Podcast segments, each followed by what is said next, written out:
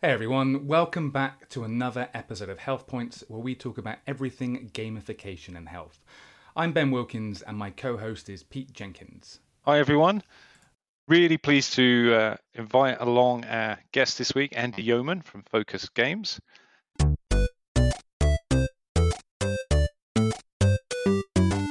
Andy is the co founder and director of Focus Games. Prior to entering the world of serious games, he completed an undergrad in human biology and worked in sales, marketing, and client relationship roles for international life sciences organizations. Focus Games launched in 2004 to develop education and learning games to change thinking and behavior. They achieve this through both physical board games in person and digital games with virtual options too. They work primarily in the health and social care sector, making learning memorable, enjoyable, and effective, which encourages players to, to discuss new ideas, share knowledge, and learn from each other. And that's why we're here today with him, to learn from each other. Andy, welcome. Hi, Ben. Hi, Pete. Many thanks for inviting me to take part in the Health Points podcast. I am an avid listener, so I'm really delighted to be here. Fantastic. Andy, it'd be great if you can first tell us about kind of your background and your journey to creating Focus Games. Yeah, sure. Um, as you said in the introduction, I studied to be a biologist, but after I graduated, I realized pretty quickly that I was never going to be a very good scientist. So I moved into business and I first started working in international banking, and then I moved into biotechnology before I became a management consultant, focusing on large scale organizational change in life sciences company. It was while I was doing that that I met my current business partner, Melvin Bell, and we set up Focus Games in 2004 our plan had been to use tabletop games as a way of helping organizations to deliver change programs more effectively by bringing people together and improving frontline engagement and communication. But for a variety of reasons, most of them accidental, we shifted our focus to working mostly in healthcare and we developed a much wider range of games that address different educational and organizational issues. In the beginning, we mostly developed tabletop games intended to bring groups together for face to face interactions. But over the years, we've increasingly focused on digital engagement. And, and, the lack of digital in the start wasn't because we had any prejudices against digital, it was just we didn't have the, the experience and the, the capability to do it. I mean, our games, I think, could be described as content driven, and we rely heavily on the written and the spoken word in our games. And the formula that we've always tried to follow when we're developing games is that if we can provide new knowledge and information to players and the confidence for them to put that knowledge into practice, the games can help to deliver improvement. Uh, we currently have a development studio in Glasgow, and we decided quite early on that we needed our own in house development team. Um, and so we can now do just about everything in that studio. And we also have a warehouse in Glasgow for storing the printed games that we sell and distribute. Since 2004, we've developed over 100 games and simulations that cover a wide range of issues that fall into four broad categories, which are medical education for medical professionals, um, staff training for all staff, um, patient engagement to help people with conditions and who are receiving treatment to understand what's happening to them better and to manage whatever's happening to them better. And also public health campaigns designed to encourage people to improve the way that they they live their lives or to do specific things like get vaccinated we always develop our games in partnership with subject matter experts. We don't consider ourselves to be experts in most of the subjects that our games address. And our partners are usually doctors, nurses, and academics. So they're working in the NHS or in other healthcare providers or in universities. And the, the content in our games has to be evidence based and up to date because our players are often practicing clinicians and medics.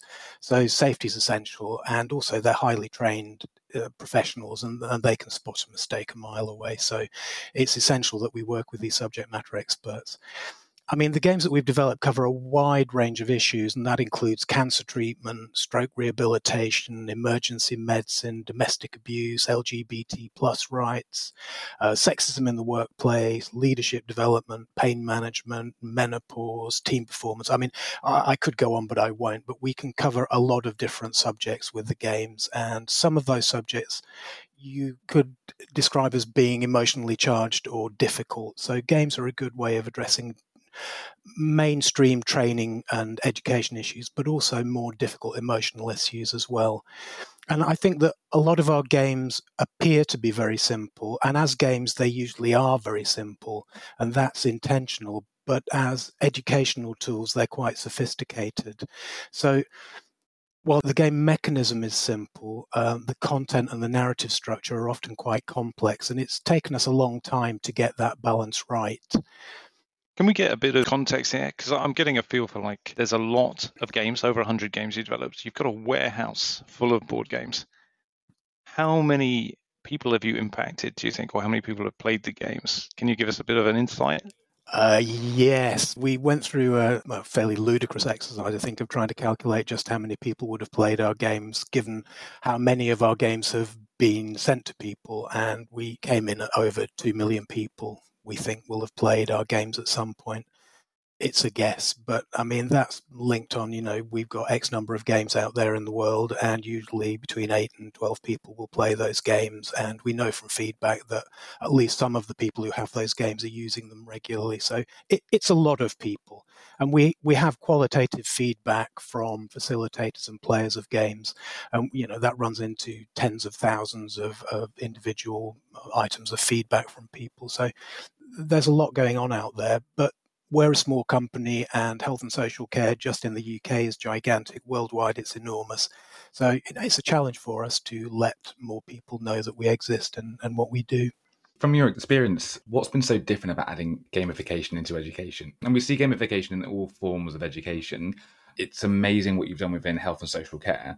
What is the feedback you have from your players to say they take on different depths of knowledge and information compared to just going on a standard training course?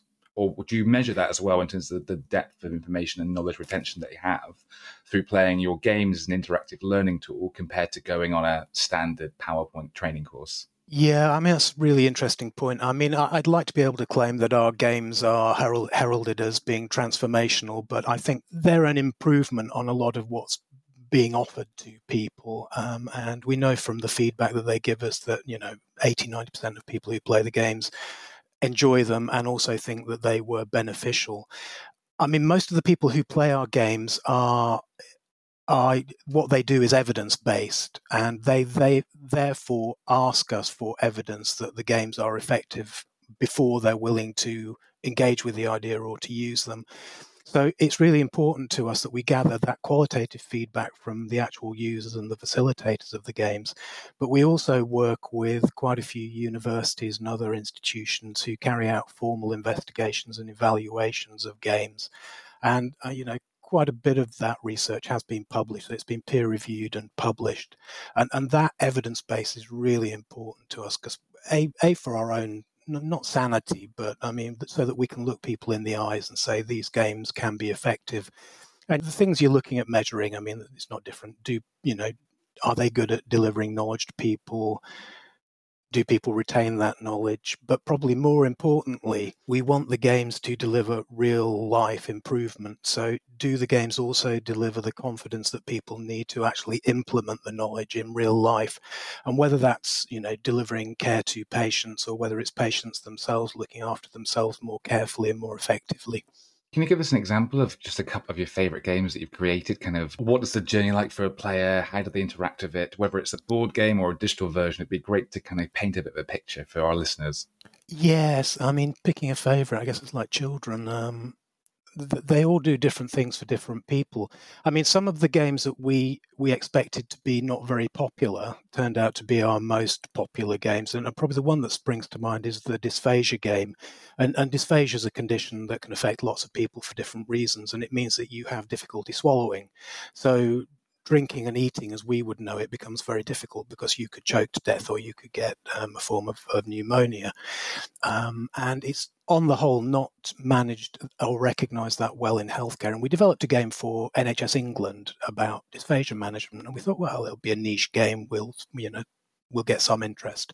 It turned out to be very, very popular, and especially in care home settings, where I think that training is quite difficult because a lot of the staff are described as being unqualified, which is unfair on them. But you know they're not they're not formally educated, and therefore I think games are a nice accessible way for them to to get access to what can be quite complex information. And um, so I guess games like that, the ones that surprise us, are probably the, the most interesting as far as we're concerned.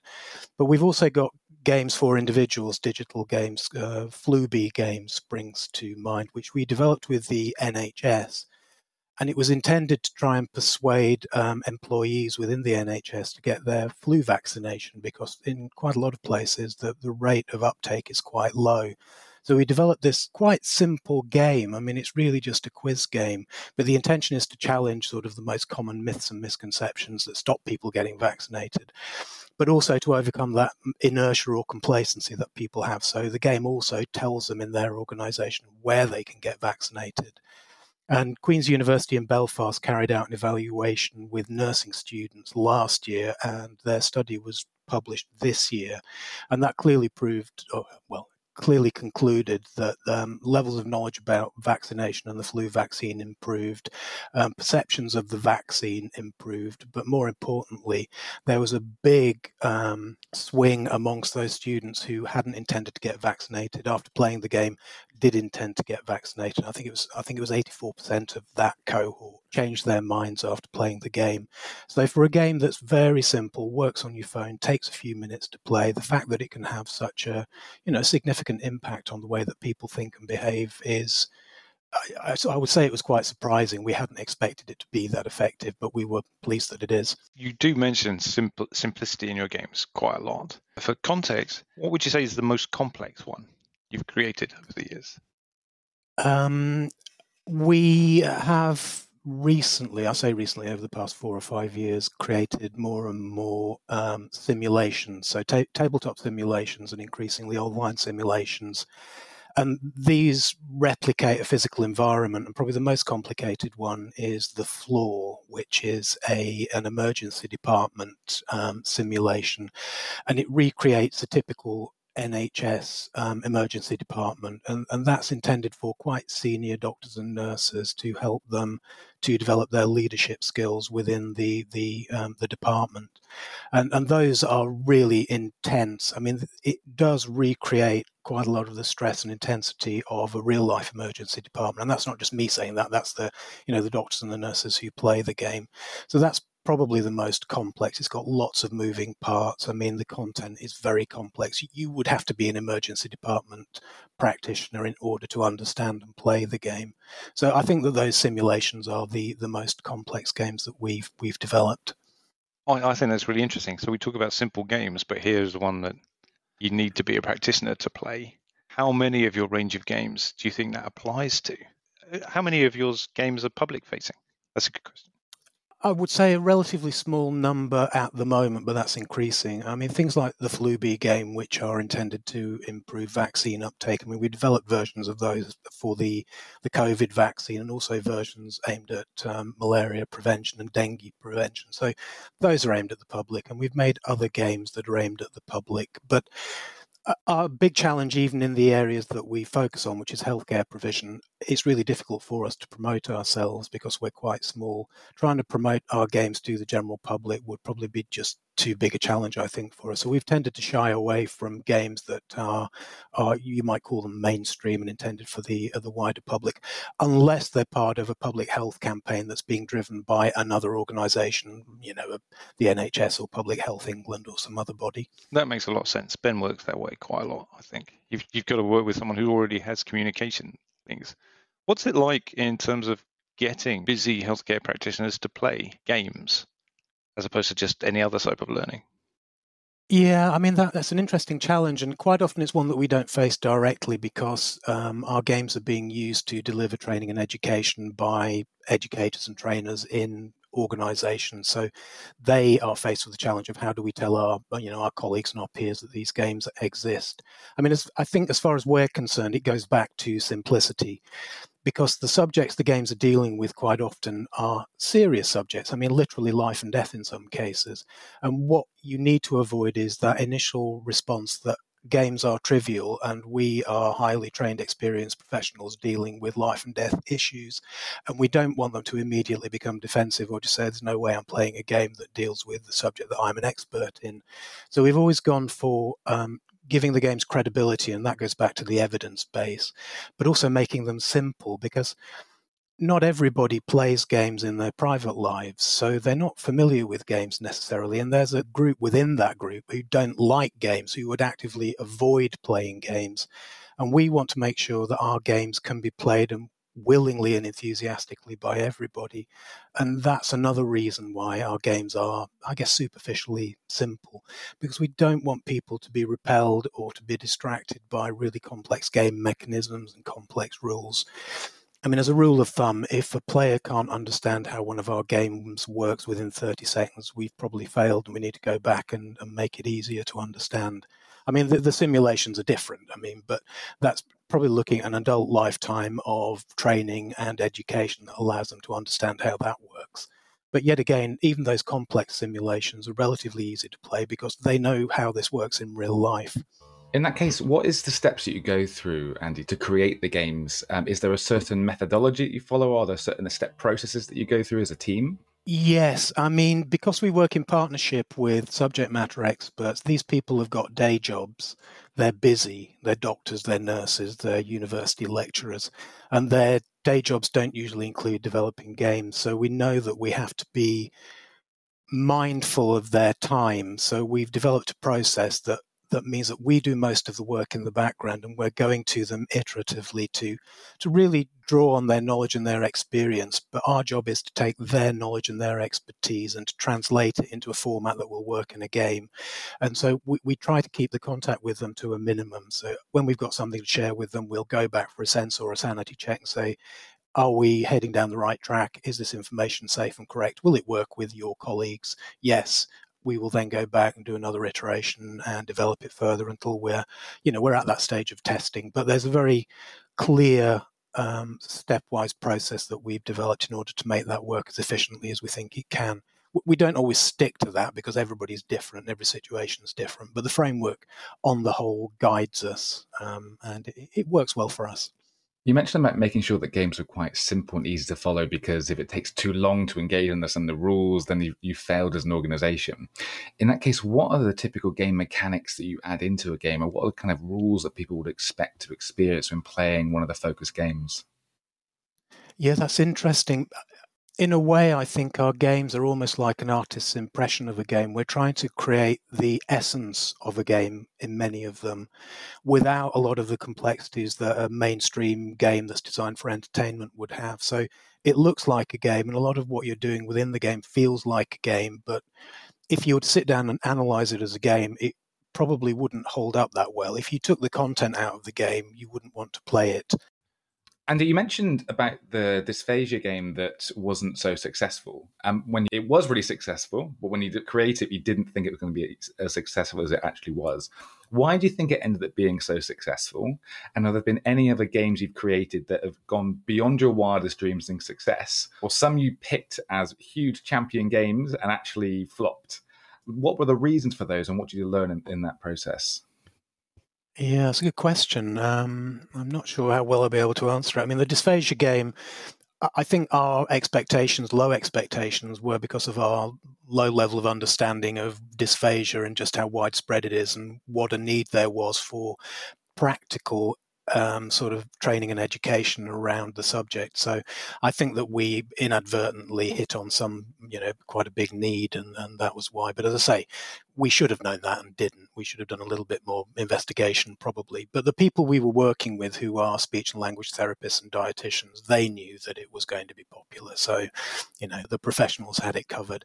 But that game now being translated, I think, into eight different languages. So it's not just in this country, it's being used in many different places. So, you know, a lot of the the issues and the problems that the games address, and not just sort of prevalent in the UK. A lot of them are universal. I mean, the games can work pretty much anywhere. And what does the dysphagia game look like? What's the gameplay like for the individual when they're taking part? Oh, well, it's probably as simple as you can get. It's um, reworking of snakes and ladders. So, as a board game, it's you don't have snakes or ladders. I think it's spoons and forks that you go up and down, but um, it's snakes and ladders.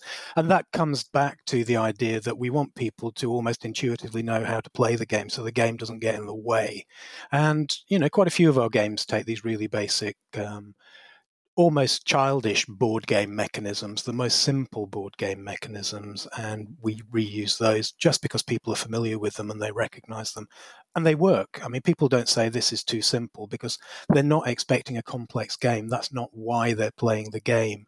I think that the deal you do with the people playing is okay, we're going to spend 45 minutes or 60 minutes learning about dysphagia or whatever it might be. And we're going to use a game to do that, which means that it will be a more enjoyable process for you. They're not going into this expecting a really exciting, all singing, all dancing, immersive game. Um, and you know, which is fine. That that's the deal, and I think everybody kind of understands what it is. That somebody can stand in front of them for 45 minutes and fire a load of powerpoints at them, or they can play a game and enjoy themselves. And you know, they appreciate and enjoy the fact that the game helps them to do that. I'm going to divert off Ben's question in that case and say, um, of your over 100 games, are they all based off different basic games, or do you have like um, are you able to reuse the same template with different content more and more? How do you go about it? And do you have Monopoly? And does it result in arguments and people flipping the board game over?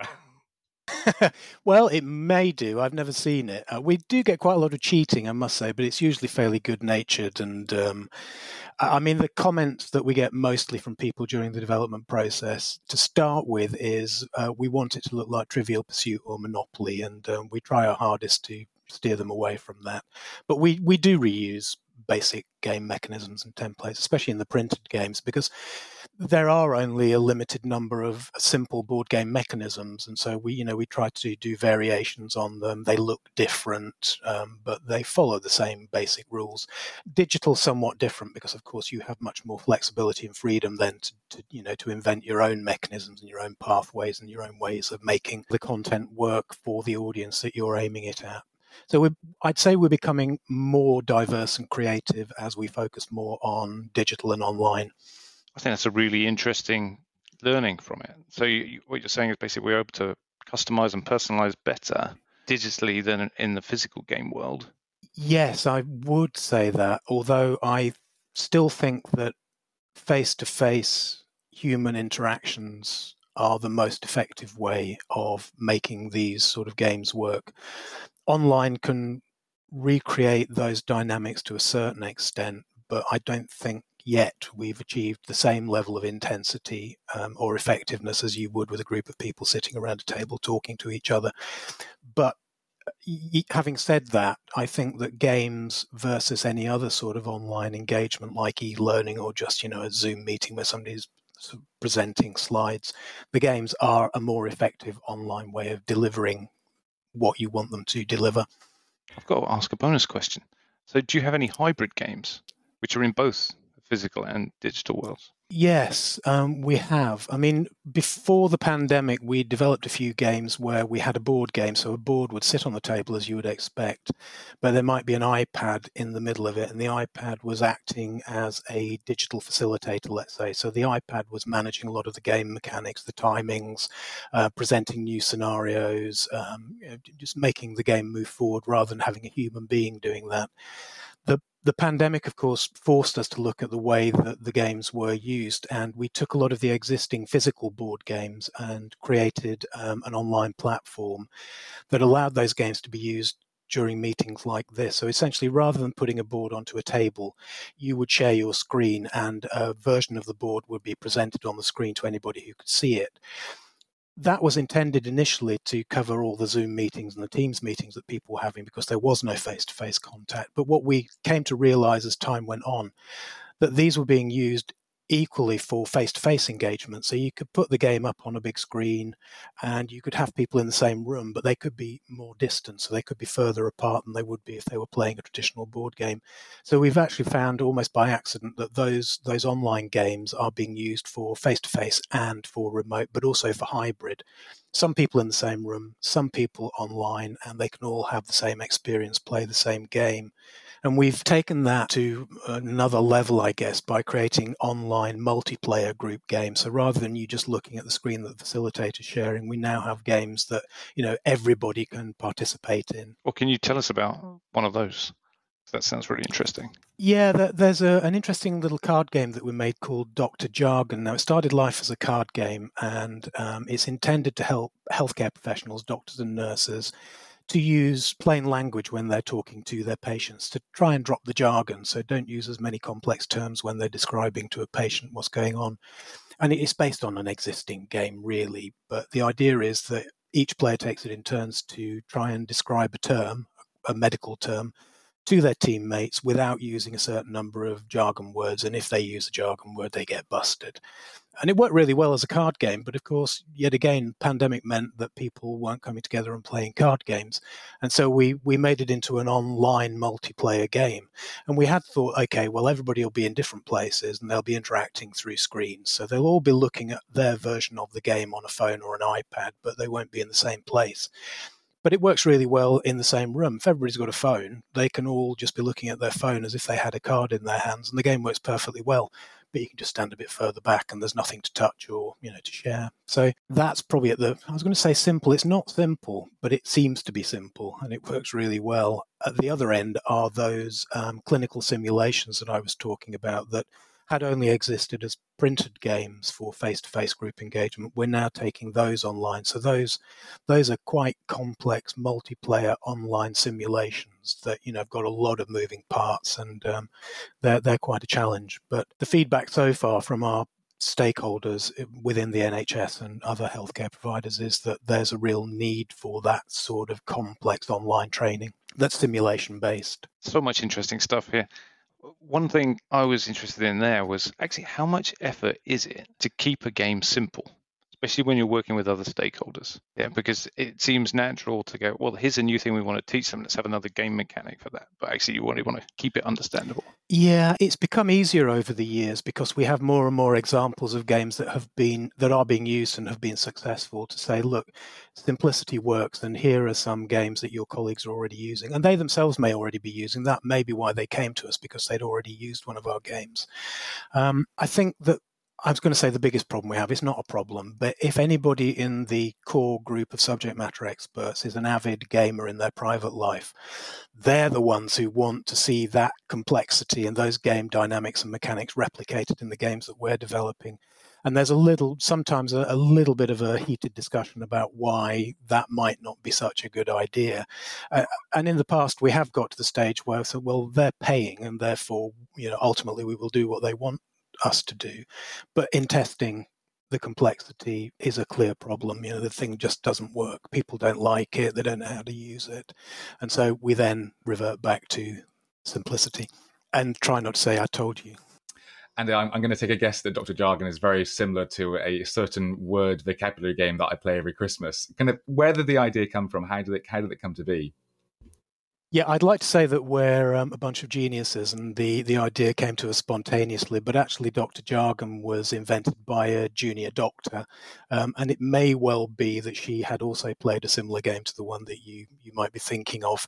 Um, and she brought the, the idea to us, and we then worked it up into something that we could commercialize um, and jointly sell it's great there's so much co-creation and co-production that you're having your game players coming back to you to suggest ideas for every game and that there's this real drive collectively to improve training and education within health and social care from your side as focus games but also from health and social care professionals too. One thing you mentioned earlier about education for people around covid. So a previous health points episode was with agnesa and paula and they were looking at uh, education around covid for families and certain communities uh, in south america America. Now, not just within COVID, but health education is an extremely important part for the 21st century of managing health conditions. Can you see a future where there's more health education involving gamification? And are you working in that area? And what do you think it looks like? Yes, we we are working in that area. I mean, you know yourselves that there are rehabilitation games. There are lots of different ways that games can be used with you know with patients and with the public. Um, I think that what we look to using games for is to address that issue of low levels of health literacy and this goes back in, in, in, a way to Dr. Jargon that an awful lot of people just don't understand what's being said to them. They don't they don't really understand what's wrong with them. They don't understand the medication or the treatment that they've been given.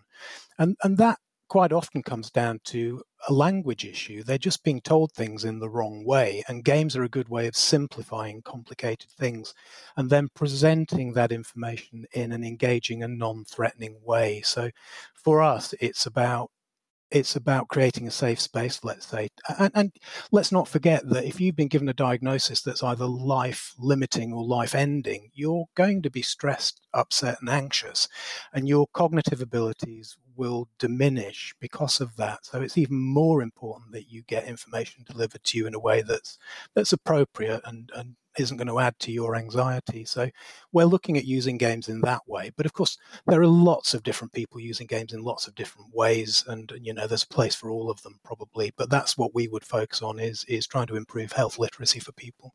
Do you have any personal favorite games that you play uh, in your leisure time?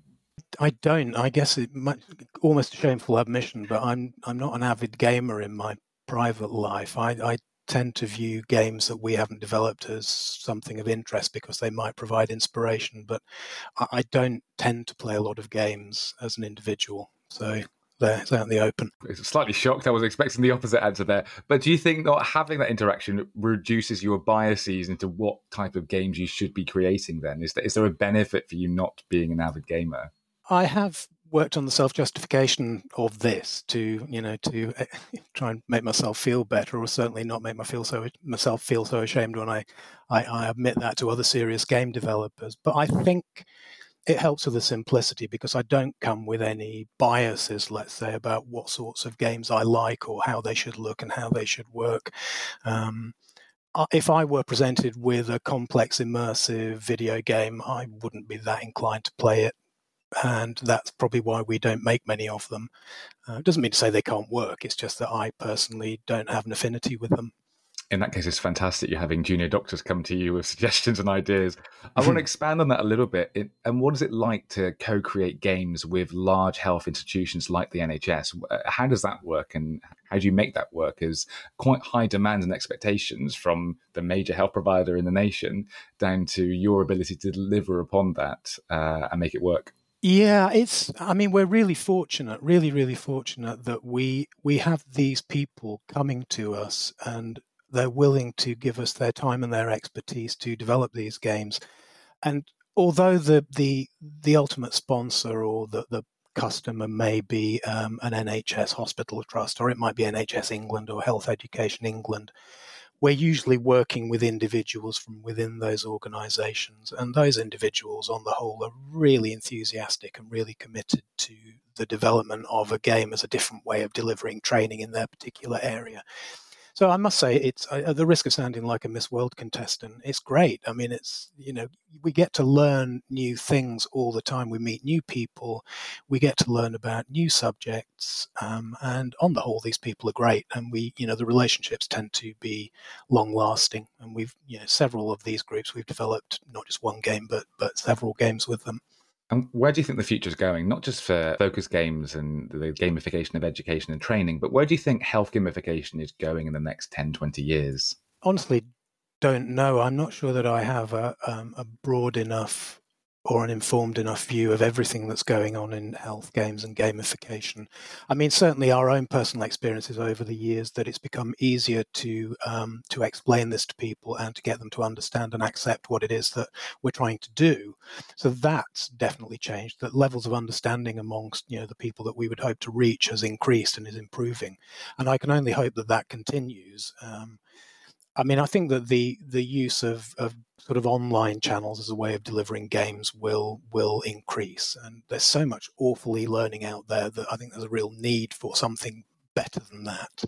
Um, and I think that the pandemic, in some ways, has has helped to make people more responsive or receptive to that because they've been forced to engage with things online. And in a way, that's forced them also to make fairly profound value judgments about what they think is good and what they think is bad, which has played to our strengths in a way because we can say, well, hey, you know, you've now really definitively decided that that is not good. Take a look at this and see whether you think it might be more appealing and more effective. E-learning is is really massive and it's in every department, every business in the world. What would you say isn't working that well? What are the things that people have noticed because of the pandemic? So they're having to look for different ways to do it.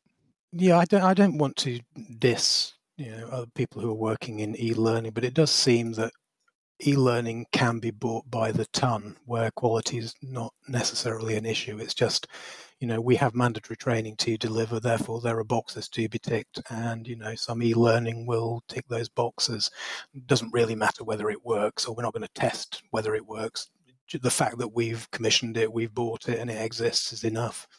I think that's the sort of end of things that's bad. And you know, a lot of that mandatory training is mandatory for a reason. It's it's related to health, to safety, to outcomes. It's important, and it should be, I think, treated with more respect and, and taken a little bit more seriously. Would you say this is more of an issue from the buyer than the producer, then, because they're just doing what they're asked for on a budget?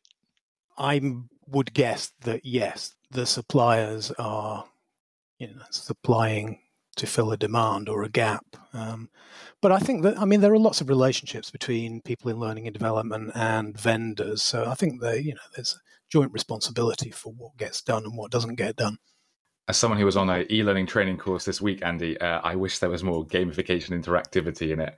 Um, it was partly uh, self-learning on just a on, online course, some of it, and then the rest of it was kind of a virtual Zoom call. Uh, but God, it was boring. My goodness. Uh, it was a health, medical health and safety training course. Um, and what I liked what you said earlier about creating games that people enjoy as part of training, because training is so often seen as a chore, as something they have to get through to tick a box. The idea if you can reframe the idea that training is something people want to engage with and proactively look forward to it, I think that's the future of training within health and social care, without a doubt. Andy, it's been fantastic to have you on the show today. Um, we wish you all the best with Focus Games and looking forward to an update in the future too. Well, thank you very much. I've enjoyed it. They've been good questions. So thanks for asking them and thanks for giving me the opportunity to answer them. Thanks, Andy. It's been a lot of fun.